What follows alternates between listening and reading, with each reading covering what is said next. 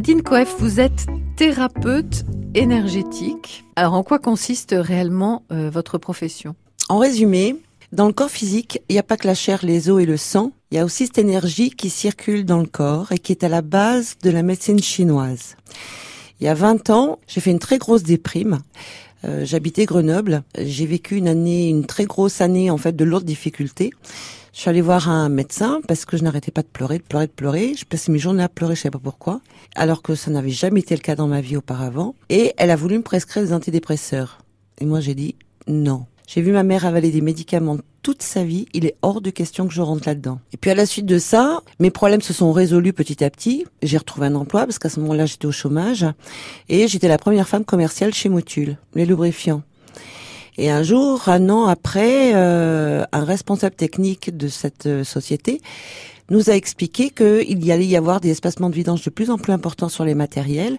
Et là, j'ai compris que je n'allais pas vendre de l'huile toute ma vie. Et donc, j'ai envisagé une reconversion. Et la reconversion, ça a été la sophrologie. Parce que je me suis rendu compte qu'à travers mon activité de commercial, ce qui m'intéressait vraiment, c'était l'être humain. Et l'être humain dans sa globalité. Et c'était pas forcément la négociation des prix des produits, les marchés, les chiffres d'affaires. Moi, c'était les êtres humains que je rencontrais. Et j'ai découvert la sophrologie. Et la sophrologie, j'en avais jamais entendu parler en Limousin, mais par contre, en région Rhône-Alpes, c'était développé. Et là, j'ai découvert un univers dont je n'avais aucune idée. Parce qu'après coup, je me suis rendu compte que la psychologie s'adresse au mental de l'être humain. Mais un être humain, c'est un être global c'est émotionnel, c'est physique, c'est énergétique. Pour moi, c'était un tout, c'était une globalité. Et au bout d'un an de pratique, d'exercice euh, au quotidien, eh ben, j'ai vu ma conscience d'enfant remonter à la surface.